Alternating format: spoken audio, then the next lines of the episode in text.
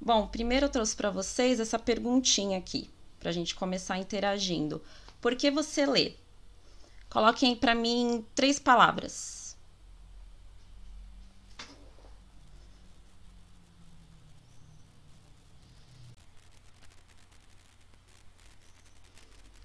Vamos começar.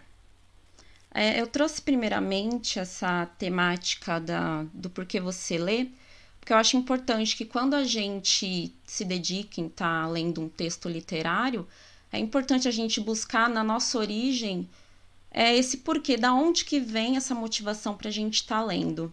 Eu separei aqui uma frase que é da Michèle Petit, é, vem do livro Arte de Ler, e ela fala mais ou menos assim: os livros são hospitaleiros e nos permitem suportar os exílios de que cada vida é feita.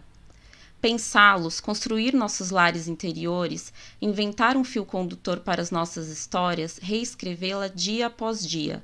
E algumas vezes eles nos fazem atravessar oceanos, dão-nos o desejo e a força de descobrir paisagens, rostos nunca vistos, terras onde... outra coisa, outros encontros serão talvez possíveis. Abramos então as janelas, abramos os livros. Então, já queria iniciar já com essa frase, que eu acho que ela traz bem esse sentimento que a gente sente, né, em ler. Eu vi aqui a Michèle para viajar por mundos, para me distrair.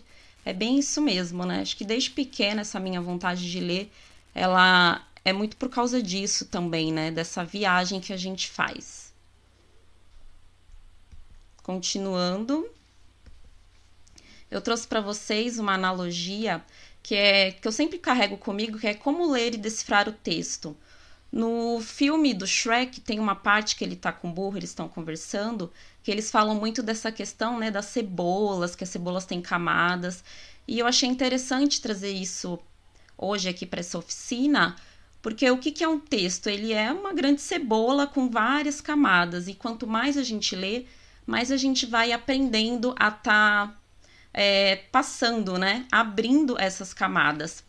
Então, sempre quando eu leio, eu sempre tento pensar nisso, né? Que o texto ele é um grande enigma e que dentro desse enigma tem essas camadas.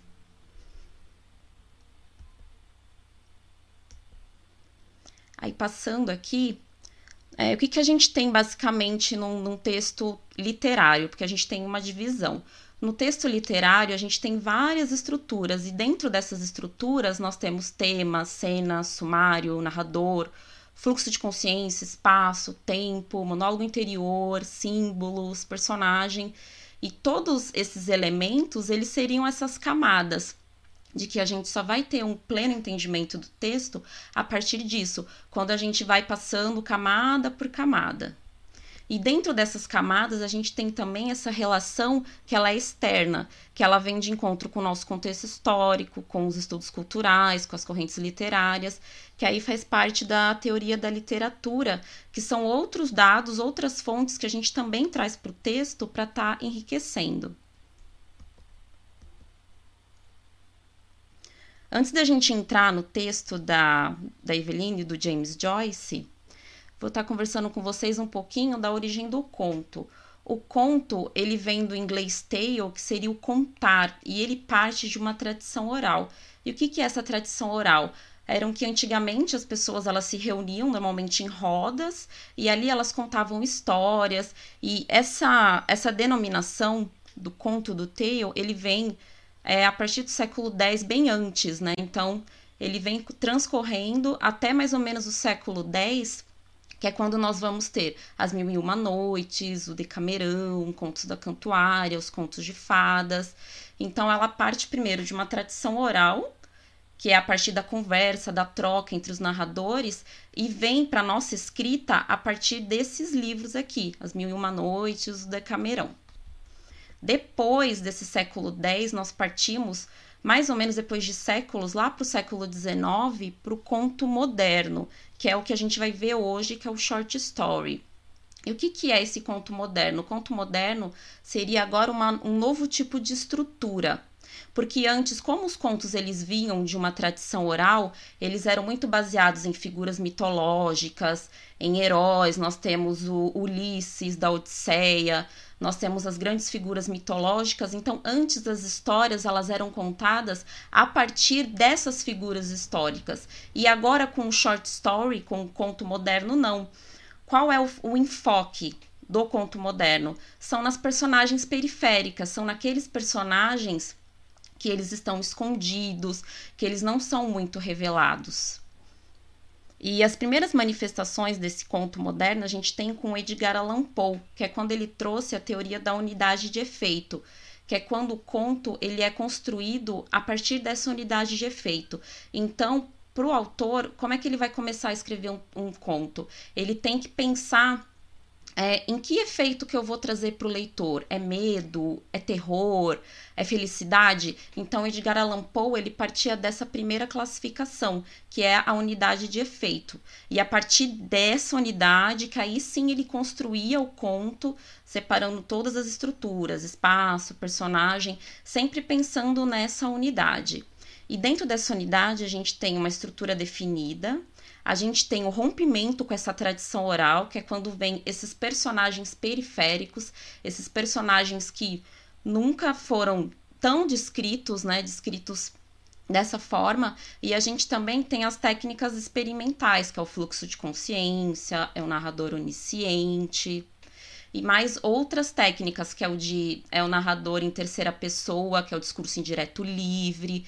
Então, todas essas técnicas, essas novas técnicas, elas vão vir também não só para o romance moderno, mas também para o conto. Deu para entender? O pessoal está escutando bem?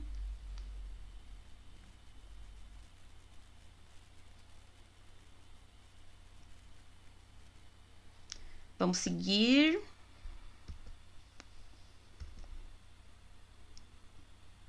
Aí aqui eu separei para vocês um trecho falando um pouco, um resumo do que, que é esse conto moderno.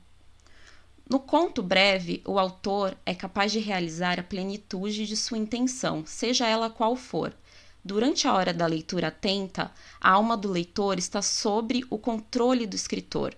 Não há nenhuma influência externa ou intrínseca que resulte de cansaço ou interrupção.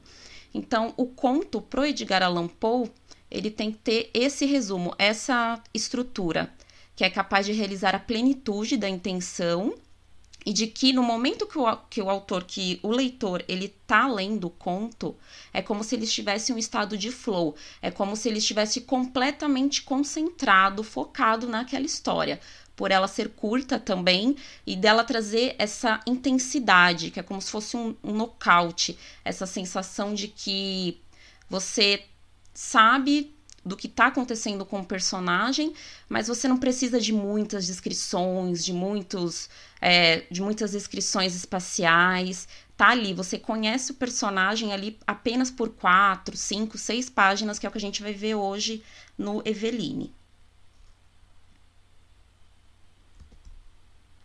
Aqui também eu trouxe um outro trecho que é do livro Short Story do inglês, daquele da Cambridge. O que rege os contos modernos são os elementos interiores do personagem. Então, o que, que vai reger esses contos vai ser o que está dentro do personagem, não o que, o que é externo, o que está passando por fora. Vai ser sempre o interior. Agora aqui eu trouxe uma questão para a gente conversar um pouquinho. O short story é a representação da vida moderna, é o reflexo da nossa sociedade fugaz e frágil. Essa frase eu parafraseei do livro do short story da Cambridge, que é desse Chatterton. Aí aqui eu coloquei uma perguntinha, uma perguntinha. Você concorda com essa afirmação sobre o conto moderno? Por quê? Aí agora eu vou deixar aqui um cronômetro.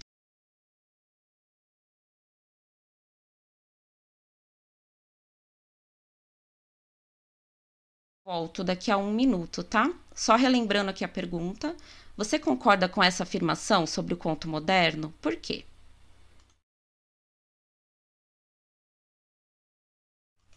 Voltamos. Conseguiram responder? Deixa eu dar uma olhadinha aqui.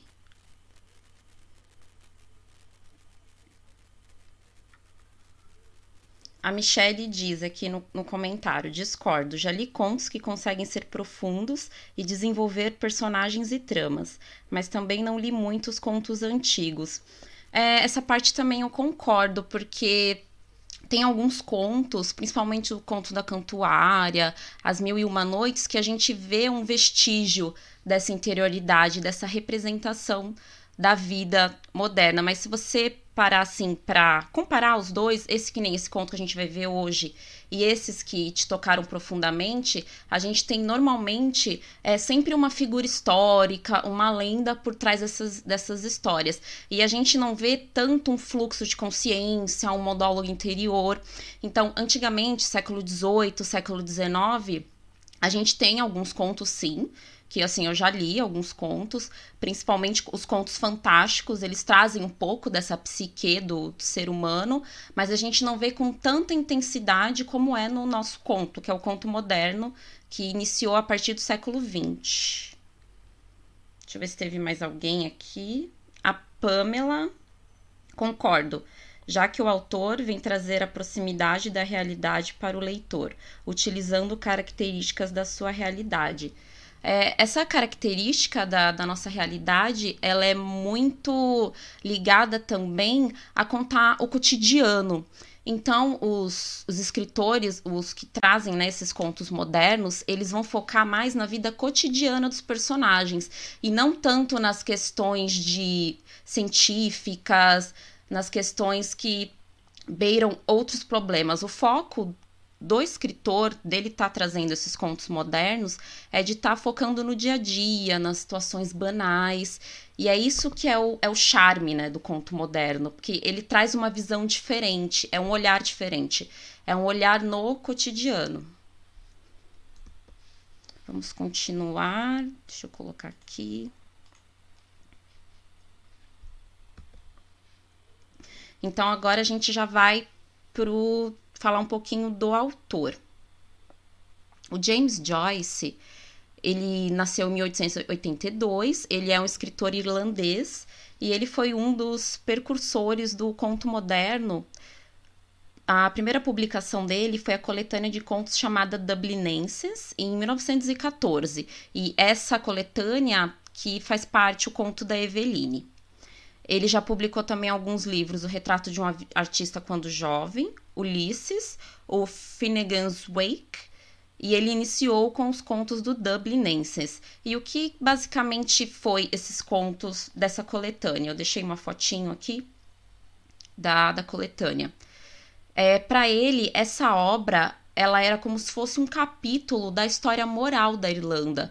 Então ele vai trazer nesses personagens de cada conto dele é, esse retrato, o retrato de como as pessoas viviam naquela época, e ele vai trazer também uma crítica, que a gente vai ver aqui no conto da Eveline. E também aqui ele é o início, ele dá esse pontapé inicial na estrutura do short story, porque ele vai entrar com os conceitos de epifania, que é aquele momento de revelação, de percepção da personagem, do narrador onisciente, que é aquele narrador que ele tá próximo do, do personagem, mas ao mesmo tempo ele é como se ele estivesse na mente dele, ele é onisciente, ele é aquele persona- ele é aquele narrador que sabe tudo, mas ao mesmo tempo ele tá ali bem próximo do, do personagem. O discurso indireto livre, que é quando a gente fica meio ambíguo, a gente não sabe se é o personagem que tá falando, que tá pensando, se é o narrador. Então, todas essas técnicas a gente vai ver, vai estar vendo um pouquinho aqui nos contos, que é o Eveline do James Joyce. Aí aqui a gente vai entrar na Eveline, aqui tem um resuminho, contando um pouco dela, que Eveline ela é uma jovem que ela está em conflito entre duas escolhas que deve fazer. Ela é órfã e ela tem muitos irmãos e um pai agressivo, ela é órfã de mãe. O conto ele vai narrar essa angústia da Eveline em fazer essa escolha certa, deixar a família e ir embora, ou ir embora com seu interesse amoroso, ou continuar uma vida sem expectativas. Então aqui a gente vai ter esse retrato íntimo, a gente vai estar tá sentindo, vai, o narrador ele vai estar tá trazendo toda essa concepção da psique da personagem. Aí que a gente vai ver um pouco do como eles tentavam retratar é, os personagens nessa concepção moderna, de como é o interior do personagem. Antes de começar, vou dar uma olhadinha aqui, ver se tem algum comentário. É a Alessandra. As obras do, do modernismo se caracterizam por retratar as questões relacionadas ao modo de vida urbano, burguês, desencadeado a partir da Revolução Industrial. Isso, a Revolução Industrial e também a da ciência, é, o iluminismo, todo esse contexto histórico, ele trouxe essa nova imagem, né, para os escritores de estarem trazendo mais o humano. Não focar só nas questões da cidade, do urbano, esse é, cidade versus campo. Então, o... a modernidade, ela veio para trazer essa consciência de individualidade. O que, que é essa consciência de individualidade? É você mostrar como o indivíduo, ele, ele se comporta diante dos, dos problemas, das alegrias, das tristezas. Não é mais uma visão de fora, é uma visão interna. Aí aqui eu separei os trechos, os principais trechos da história e trouxe também algumas considerações. Vou, vou iniciar aqui. Sentada à janela, assistia ao poente invadir a avenida. Cabeça apoiada nas cortinas, tinha nas narinas o cheiro de cretone empoeirado. Estava cansada. Então, aqui a gente tem a, o início, a narrativa do narrador, né? Ele está descrevendo onde está a Eveline e o que, que ela está sentindo. Então, aqui a gente já imagina a cena, que ela está sentada na janela, ela está assistindo o poente invadir a avenida, a cabeça apoiada, e também ela estava sentindo um cheiro empoeirado, e o mais importante aqui, ela estava cansada. Mas e agora, se a gente for parar para pensar um pouquinho, ela estava cansada do quê, exatamente? O que, que o autor ele quer nos mostrar da personagem, já iniciando no primeiro parágrafo dessa forma? Ela estava cansada.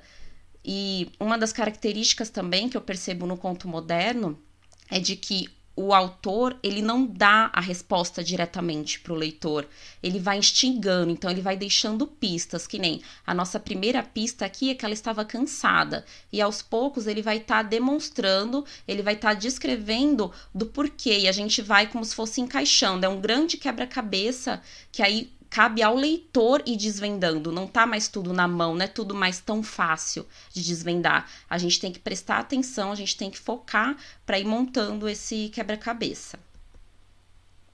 Aí aqui também a gente tem já a presença do discurso indireto livre, porque aqui ele tá, ao mesmo tempo que ele tá descrevendo, ele tá falando estava cansada, e nós temos durante toda a narrativa da Eveline a presença também do monólogo interior indireto. E o que, que é esse monólogo interior indireto? É quando os pensamentos íntimos da personagem, eles vêm à tona, eles vêm, a gente, a gente, né, a gente lê esse pensamento, mas seguindo uma ordem cronológica. Então, o fluxo de consciência, ele é, des- ele é desordenado. É quando vem os pensamentos do personagem e você não entende muito bem. No Ulisses, do James Joyce, a gente tem muito disso. A gente tem muito disso também com a Clarice Lispector, nos romances dela. Então, aquele momento que a personagem, ela tá pensando, ela tá refletindo, os pensamentos, ela vem como fluxos. E aqui não, a gente vê que tem uma ordem. Então, um monólogo interior indireto. Então, a gente sabe o que o personagem tá sentindo, mas é o narrador que ordena, ele deixa em ordem para que nós, leitores, consigamos entender o que que ela, o que que a personagem, o que que ela tá passando.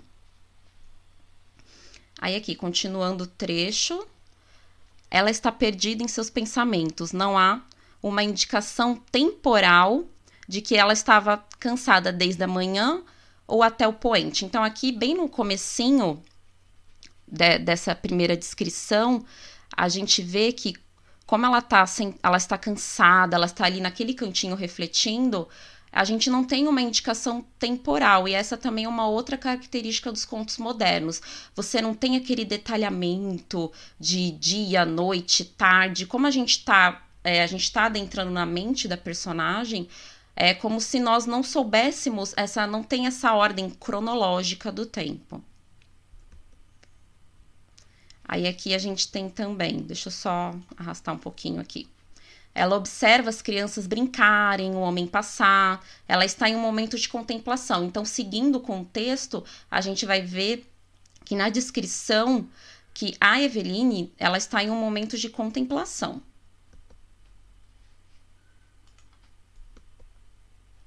Aí aqui eu trouxe para vocês uma imagem que representa, né, que a janela, se a gente for tentar trazer um pouco da simbologia do texto, ela representa um símbolo de ansiedade.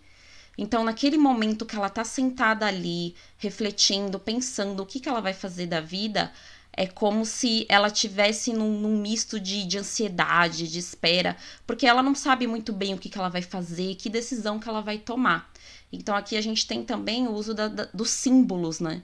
Que aí cada objeto da casa, cada ação, ela vai ter uma representação também.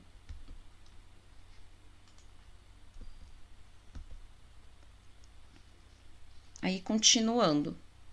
Ainda assim, parecia que eles tinham sido bem felizes naquele tempo. O pai dela não era tão mal naquela época. E, além de tudo, a mãe estava viva.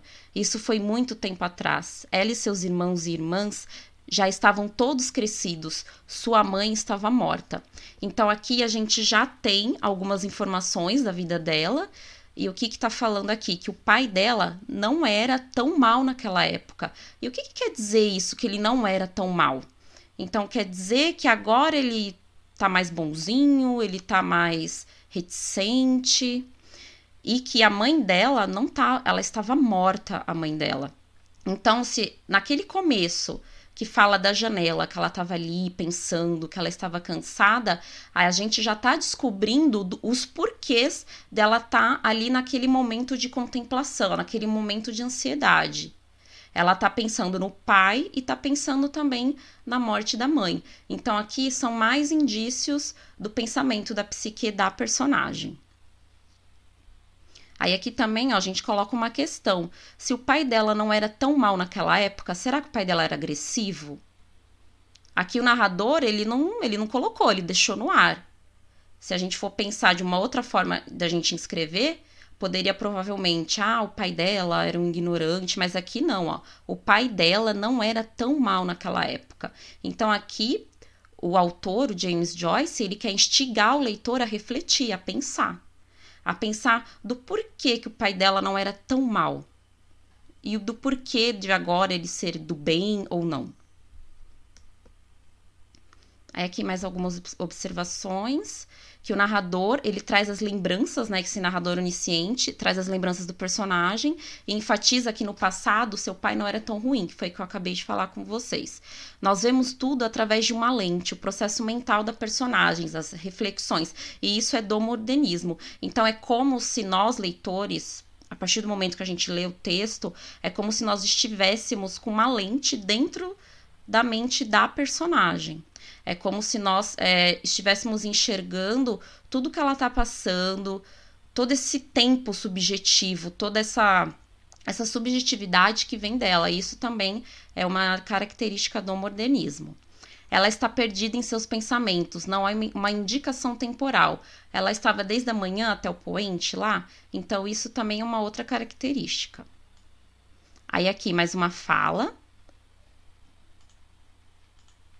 Talvez ela nunca mais fosse ver aqueles objetos conhecidos de que nunca tinha sonhado se ver separada. Então, aqui a gente tem mais uma simbologia, que eu separei aqui para vocês, que é uma imagem, como se fosse de uma casa. Então, para ela, todos esses objetos têm um significado que vai além do objeto em si. Porque eu acho assim, tem momentos na nossa vida que a gente acaba se apegando a algum objeto, a algum caderno, a alguma fotografia. E aqui nesse momento, a Eveline, ela não quer se ver separada desses objetos. Ela sente no interior dela de que ela nunca mais vai poder ver aquilo, ela nunca mais vai estar nesse lar, nesse espaço acolhedor. E o espaço também, no, no modernismo, a gente tem essa visão mais subjetiva. O espaço não é só o lugar que o personagem tá, não é só um, um espaço que ele tá simplesmente de passagem, não. Esse espaço do personagem no modernismo, no conto moderno, ele tem um significado, ele tem uma representação.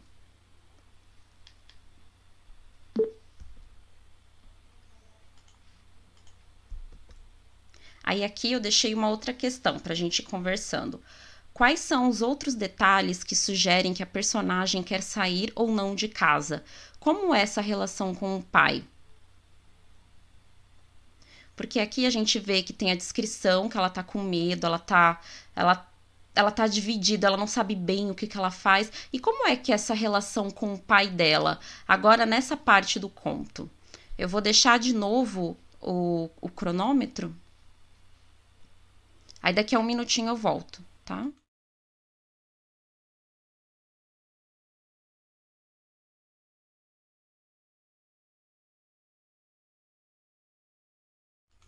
Voltamos. Deixa eu só ver se eu consigo ver aqui.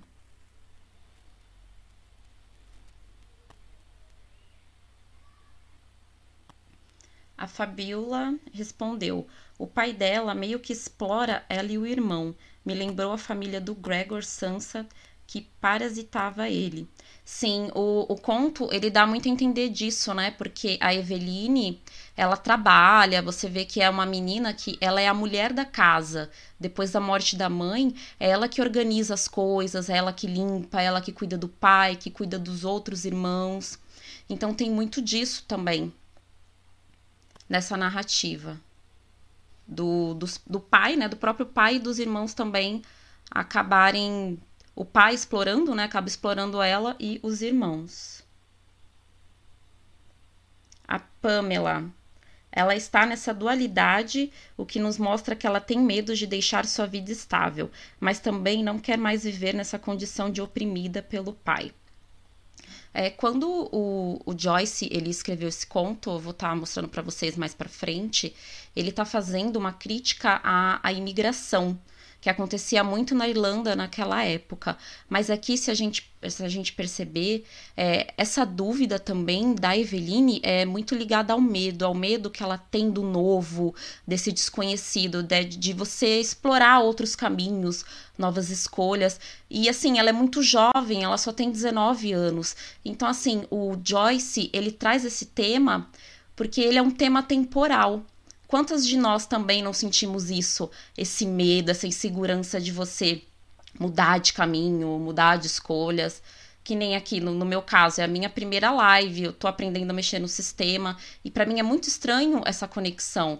Mas assim, foi um caminho difícil. Eu venho desde o ano passado tentando, sabe? É, tentar gravar uma live, conversar mais de literatura. Mas foi uma escolha que eu fiz, um passo. E a Eveline, a gente vê que ela tá nessa dúvida por, por ela ser assim tão jovem, tão jovenzinha. Aí aqui a Thaís, ela passou a desempenhar o papel da mãe na casa. Um dos irmãos já tinha ido embora. Isso, então aqui, é, desde a partida da mãe, é como se ela... tivesse mesmo assumido as responsabilidades. E quantas de nós não assumimos essa responsabilidade, né? É, que nem no meu caso, a minha mãe ela é falecida e praticamente fui eu que tive que organizar tudo, deixar a casa no, no, nos eixos, sabe? E assim, a gente se coloca no lugar dessa personagem também, nessa questão de que ela tá sozinha ali, né? Tendo que cuidar dos irmãos mais novos, tendo que cuidar do pai. Então, esse texto, ele traz muito essa questão atemporal, essa temporalidade.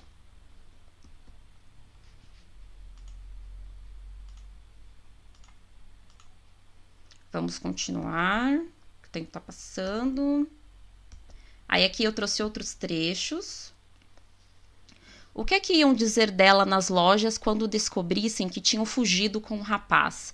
Ela não ia derrubar muitas lágrimas por sair das lojas. Então, ela ia ser uma mulher casada. Ela, Eveline. Então, aqui a gente entra de novo no, nos pensamentos da personagem. E aqui, o narrador, é ele que está fazendo esse intermédio. O que que iam dizer dela nas lojas quando descobrissem que tinha fugido com o rapaz? Então, ao mesmo tempo que ela está pensando... do que, que vai acontecer se ela fugir, o narrador também, ele tá ali também espreitando, ele tá ao lado dos pensamentos da personagem também. Logo ela, Eveline, fugido com o rapaz, uma menina tão direita, uma menina, sabe, que cuida da família, que cuida dos pais, fugido com, com ele? Como assim? Como que ela vai fugir e vai largar tudo?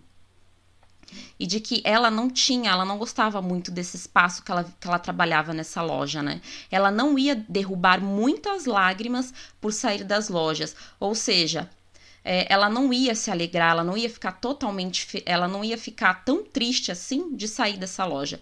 Então, o que que isso sugere? Que esse espaço dela, que esse emprego que ela tinha, era um emprego opressor também. Então, ela ia ser uma mulher casada, ela, Eveline. Aqui eu trouxe um trecho do livro Mimesis, que é do Eric Albar, que eu tô com ele aqui. Esse livro aqui, vou conseguir aqui colocar na câmera.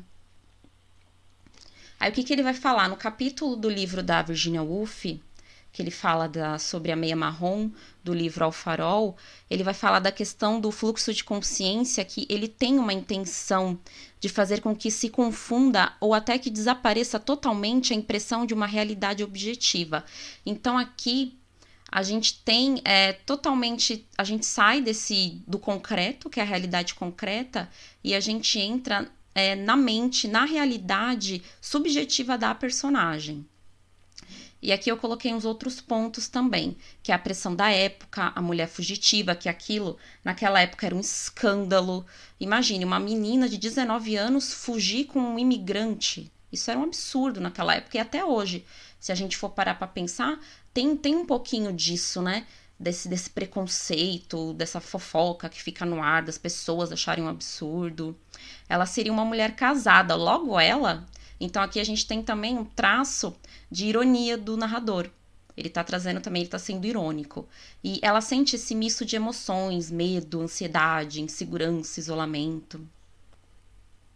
Aí eu estou olhando os comentários, a Alessandra, ela escreveu, eu acredito que ela saiba o que quer, ou seja, sair da subjugação do pai, mas o que a impede é a promessa feita à mãe de que cuidaria da casa. Assim é o peso da promessa que a impede de seguir em frente e se manter no papel que a mãe lhe designou. Sobre a violência do pai, acredito que seja reflexo da perda da esposa. Provavelmente a gente tem essa, essa imagem da, da Eveline, né, que, que mais pra frente vai trazer a lembrança do pai, né, de que era, provavelmente ele se tornou assim logo depois a... A, a morte, ou então acho que às vezes até antes, porque logo no finalzinho a gente vai ver ali que no momento de epifania dela, a, a Eveline, ela entra em pânico, né, porque ela pensa de que tudo que a, a mãe dela viveu, que ela vai viver também. Então eu acho que isso também pode sugerir que provavelmente também a mãe dela era abusada por, vir, por advir essa parte do, do pânico dela também. Aí aqui a gente tem que ela, que revelou-se a idade da, da Eveline, que ela tem apenas dezenove anos, e ela às vezes se sentia ameaçada pela violência do pai. Então aqui a gente tem um indício, o narrador aqui está contando de que o pai a agredia, porque ela se sentia ameaçada pela violência dele. Então ele era violento. Aqui nessa parte. E agora ela não tinha mais quem a protegesse, ela estava sozinha no mundo. Desde a partida da mãe. Ela estava prestes a explorar uma outra vida com Frank, que é o personagem que a gente vai conhecer agora.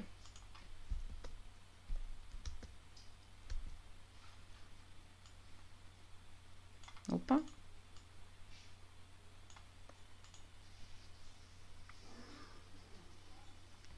Então aqui a gente tem o Frank. Então finalmente, né, o, o narrador ele trouxe essa informação de que ele é o interesse amoroso da personagem, e ele é argentino. Esse é um dado importante na história, porque o James Joyce, ele vai explorar nessa narrativa o tema de imigração. Foi o que eu contei um pouquinho antes para vocês, que ele, ele vai criticar essa saída das, das pessoas, né, dos irlandeses, do país naquela época, de mil novecentos e quatro, mil novecentos e cinco, que foi a época que ele escreveu o conto. E aqui também tem uma parte que, que vai contar um pouquinho de como eles se conheceram, de que eles saíam juntos. Então, aqui no passado, nesse tempo, o narrador ele vai mostrar que houve um momento de conquista.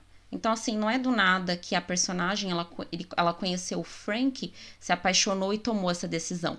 Então, aqui a gente já sugere-se que essa imagem do Frank, né, essa conquista, esse amor entre os dois, foi algo que já foi construído. Aí aqui tem um trecho. Eu conheço esses marinheiros, ele disse. Um dia ele brigou com Frank e depois disso ela teve que encontrar o amado em segredo. Então, no momento que ele diz isso, eu conheço esses marinheiros, tem... Tem também essa coisa de que eles foram separados, de que o pai, ele não autorizou os dois a continuarem. Tem um pouco dessa temática do Romeu e Julieta, né? Dessa coisa da, de que não pode ficar junto, dessa separação. Não que os dois morram no final, é completamente diferente. Mas de que essa coisa de que você não vai poder ficar com ele. Então, o pai também foi um empecilho nessa decisão. Então, é mais um, é mais um obstáculo para Eveline.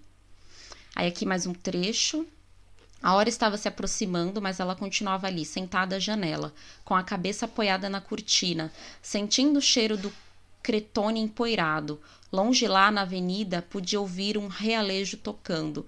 Então, aqui, a gente já passou por tudo isso, a gente conheceu o passado da personagem, a gente entendeu um pouquinho dos motivos dela de estar tá nessa dúvida de que se ela vai embora com o Frank ou não, mas ela continuou na janela, então a gente vê que não teve essa passagem de tempo, de que esse tempo cronológico nosso, ele caiu por terra, é o tempo subjetivo, a gente está aqui agora, nessa parte da narrativa, no tempo subjetivo, que é o da mente da personagem. Então, a gente não tem mais aquela ordem dos acontecimentos, esse vai e volta do personagem, né, do, do narrador contando o passado dela, o que ela tá sentindo, do, dos sentimentos dela com Frank, isso é muito tempo subjetivo, não tem mais aquele começo, meio e fim, tá tudo fragmentado, tá tudo jogado, e nós, os leitores, a gente que tem que ir encaixando, a gente tem que ir, sabe, abrindo essas camadas lá do, do Shrek, dessa analogia, né, de você ir abrindo as camadas. Ela lembrou a última noite da doença da mãe. Enquanto divagava, a triste visão da vida da mãe tomou posse da própria essência do que ela era. Então aqui, ó, no momento, ela vai lembrar da, do que a mãe viveu. O que, que a mãe viveu naquela época antes dela morrer? Da própria essência do que ela era. Aquela vida de sacrifícios ordinários que se encerrara com a loucura dos últimos dias. Então aqui a gente vê que o narrador está mostrando o que, que a mãe da Eveline passou. A vida de sacrifícios ordinários. Então foi uma vida difícil, foi uma vida sofrida.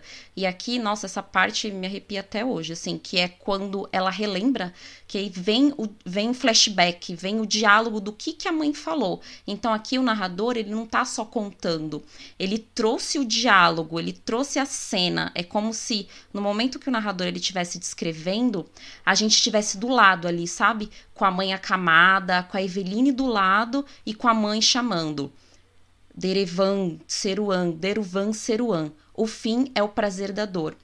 Então aqui é mais um recurso, é mais uma técnica que o autor, que o escritor traz para estar tá aproximando a gente dessa história, para a gente estar tá ali do lado, sentindo o que, que a Eveline está sentindo, né? Porque nesse momento ela estava divagando.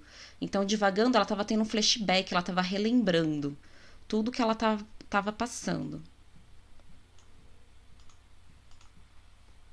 Estamos novamente na mente da personagem. Não há movimentação física e sim o fluxo de consciência. Eu não sei se vocês repararam, mas a gente já está chegando no final do conto. E não teve nenhuma ação física de nenhum personagem até agora. Então, todo esse momento, desde o início do conto, que ela está lá na janela pensando, até agora é como se ela ainda estivesse nessa janela. Então, a gente não viu o personagem andando, personagem indo pra lá e pra cá, a gente não viu o diálogo, agora só esse que é o final, que é uma lembrança que ela teve da mãe. Então, assim, a gente observa também isso, que não há essa movimentação física.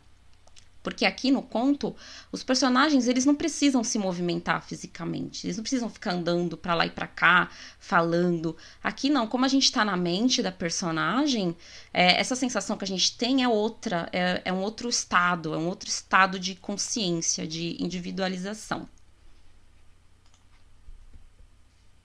Aí aqui eu trouxe outras perguntinhas aqui, pra gente conversar mais.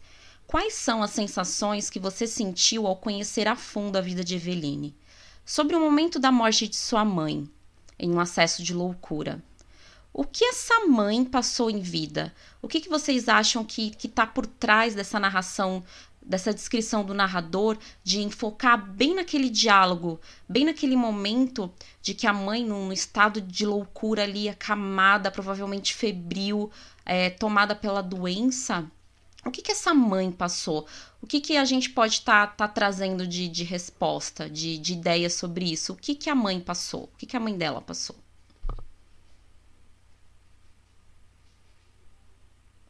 Vou voltar lá naquele cronômetro, tá?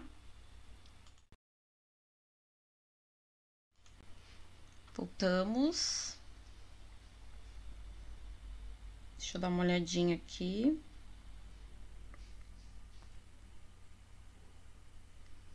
É, a Pamela, há um preconceito também por conta do pai, como se Eveline e o namorado fossem de classes diferentes. É, eu também senti isso, essa questão dele ser imigrante, dele ser marinheiro, de ele estar tá vindo de outro país também. É um fato que a gente pode estar tá sugerindo, né? De, de ter também esse preconceito envolto aí pelo pai. Aí aqui ela sente pena da Eveline em certos pontos do conto por perceber o quanto ela é presa tanto no sentido interior quanto exterior. E podemos perceber que a mãe dela sofria em vida e prestes à beira da morte, nota-se um alívio por esquecer essa dor. Sim, a mãe dela, só nesse trechinho, né, só nessa descrição, a gente já, já tem muito do, da fisionomia, do caráter dela, né, do, dos pensamentos, do, do, de tudo que rodeava a, a mãe da, da Eveline. Como pode, né, em tão poucas linhas, em menos de dez, doze linhas, a gente conhecer tanto, a gente saber tanto, né, sobre uma personagem. Eu também senti isso, de que provavelmente ela sofreu muito em vida, e que à beira da, nor- da morte também ela sentiu esse alívio.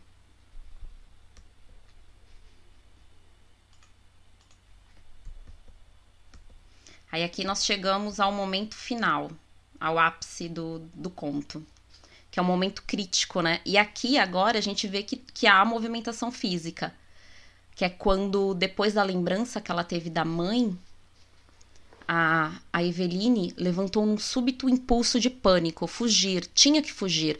Frank seria o salvador. Ele lhe daria uma vida. Quem sabe amor também. Mas ela queria viver. Por que teria que ser infeliz? Tinha o direito de ser feliz. Frank a receberia num abraço. Ele a envolveria num abraço. Ele seria a sua salvação.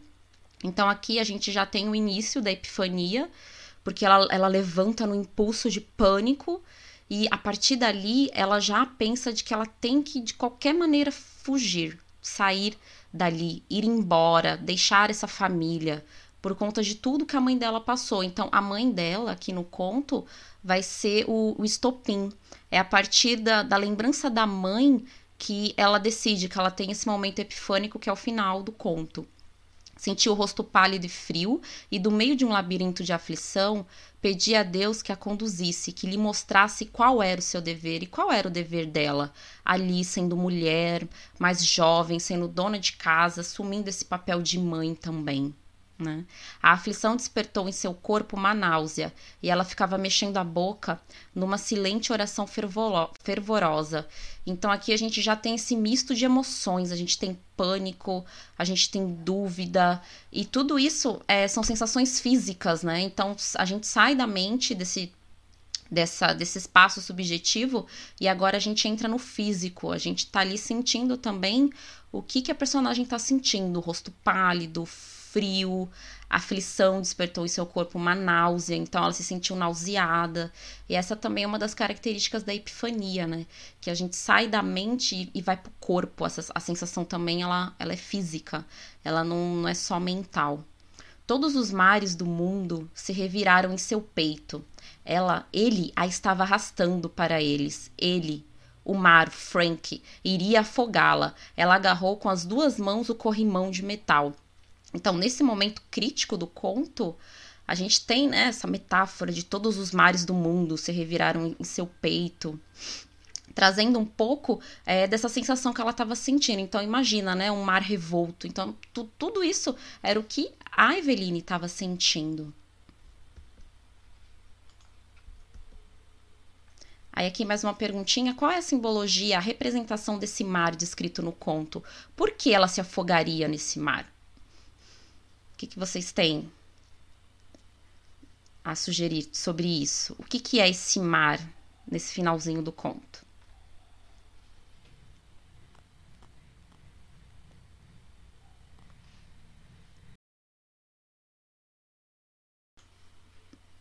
Voltamos. Aqui, a, a Pamela. Ela se afogaria nos próprios sentimentos e na dúvida. O mar é a dúvida incessante que ela tem de ir ou não embora. O mar, a Thaís Bueno, o mar era a representação desse conflito de sentimentos que ela estava vivendo. A Fabiola seria o desconhecido, que o Frank e a vida nova e todas as mudanças representavam. A Michèle, sentimentos, pensamentos. Ela não tinha como saber se ia dar certo ou não, afinal.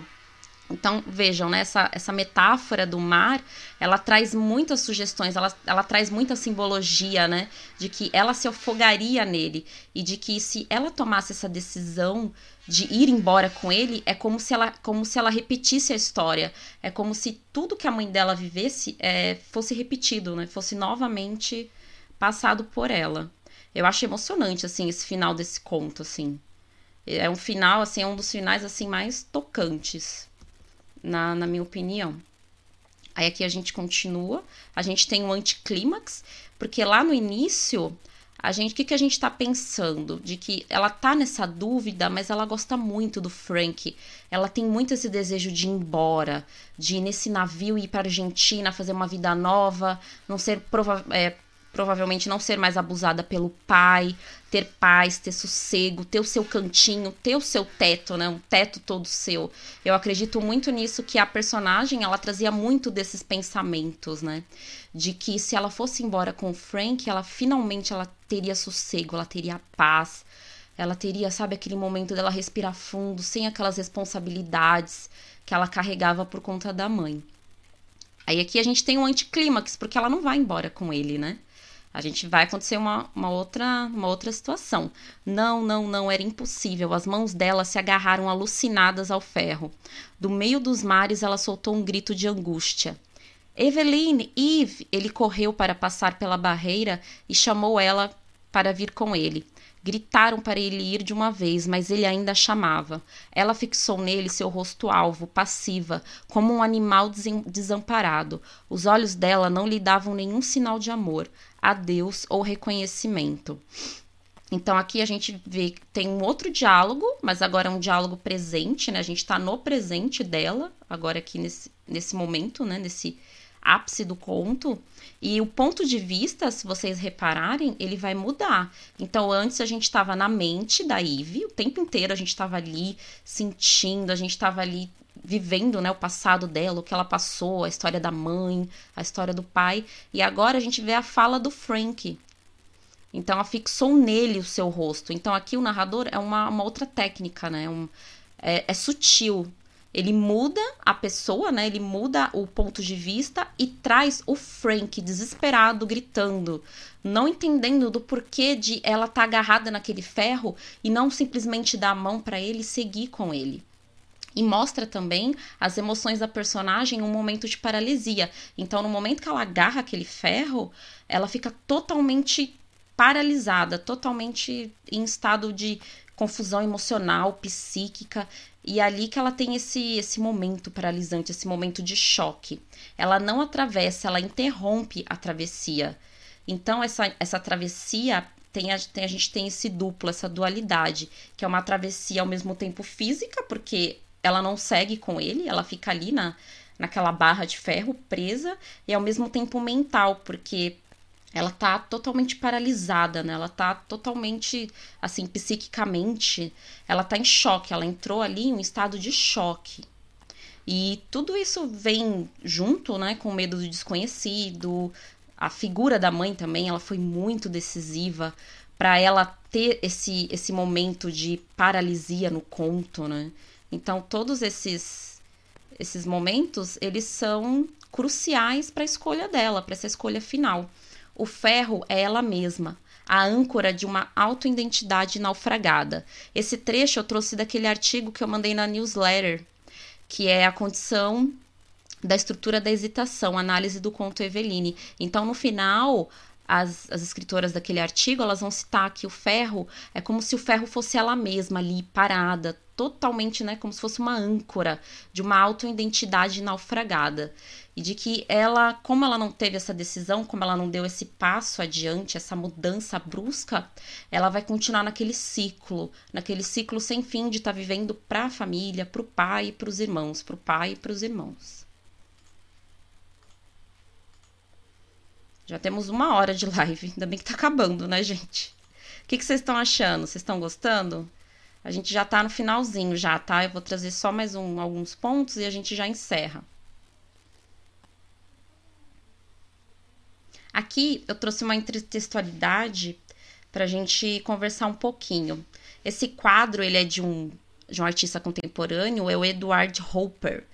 E ele tem a relação com a solidão e a paralisia de Eveline. O que, que vocês acham? Quais são as semelhanças que você vê? Olhando essa imagem dessa moça sentada numa cama, perto de uma janela, observando, divaneando, pensando na vida, refletindo. O que, que vocês acham? O que, que essa imagem tem a ver com a história? O que, que, ela, o que, que ela pode conversar? Qual que é a inter-relação que tem da história da Eveline com essa?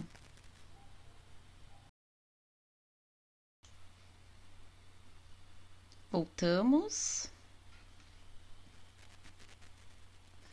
A Thaís respondeu. Ela parece estar pensando e refletindo sobre a vida, assim como Eveline estava no começo do conto.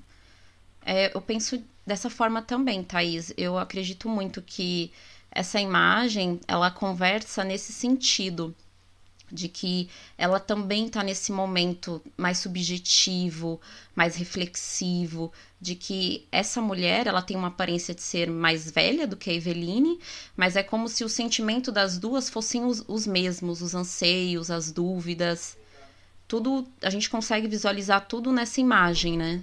Observando as cores, o, aquele olhar, né, que é um olhar, assim, ele não tá para cima, né, ele tá, é um olhar mais mais centrado, do centro para baixo. A gente tem muito aquela coisa, né? Quando a gente tá refletindo, a gente tá pensando na vida, a gente tem essa mania, né, de ficar olhando assim para baixo, assim, com a cabeça um pouco inclinada. E esse quadro, ele traz essa ideia também, né? Essa, esse intertexto que a gente pode estar relacionando também. Vamos encerrando. Agora, a gente vai fazer o encerramento, e eu trouxe um vídeo pra vocês da Moana, que é aquele, aquele filme da Disney de animação. Ai, gente, esse desenho, ele é maravilhoso. Se você não assistiu ainda, por favor, assista. Ele traz é, essa jornada de autoconhecimento, de saber qual que é o seu lugar, qual é a sua missão, qual é o seu propósito. E eu trouxe, assim, pra gente encerrar essa live, assim, de, de uma maneira mais amena, sabe? De, dessa certeza que a gente tem de buscar o nosso propósito, o nosso caminho, de que a personagem Eveline, por mais dessas dúvidas, né, ela não soube dar espaço à frente, mas que nós, lendo esse conto, que nós possamos aprender a dar esse passo, a não ser como ela, a não ficar nesse ciclo de ficar vivendo somente para a família e de não ter essa escolha de, de seguir. Aqui no desenho da Moana, a gente tem bem essa, essa coisa, né? Ela é muito determinada, ela é muito decidida do que, que ela quer para a vida dela, o que, que ela quer para o futuro. E no finalzinho tem uma música que é quando ela se encontra com a, com a deusa Te Fiti. Então foi isso, gente. Muito obrigada a todas vocês que participaram da live. Desculpem qualquer problema técnico, de voz, as minhas engasgadas. É a minha primeira vez que eu tô fazendo assim. E eu gostei muito, assim, dessa troca, da gente ter conversado, de a gente ter tido esse momento de estar analisando mesmo, de estar tirando essas camadas do, do conto da Eveline. Semana que vem a gente tem o A Fuga, da Clarice Lispector, que também gira nessa mesma temática, mas aí são outros pontos, é uma mulher mais velha, casada, então a gente vai ter esse, essa, essa diferença, essas diferenças entre as duas, tá bom? Muito obrigada mesmo, viu, meninas? Até, até a próxima. Tchau, tchau.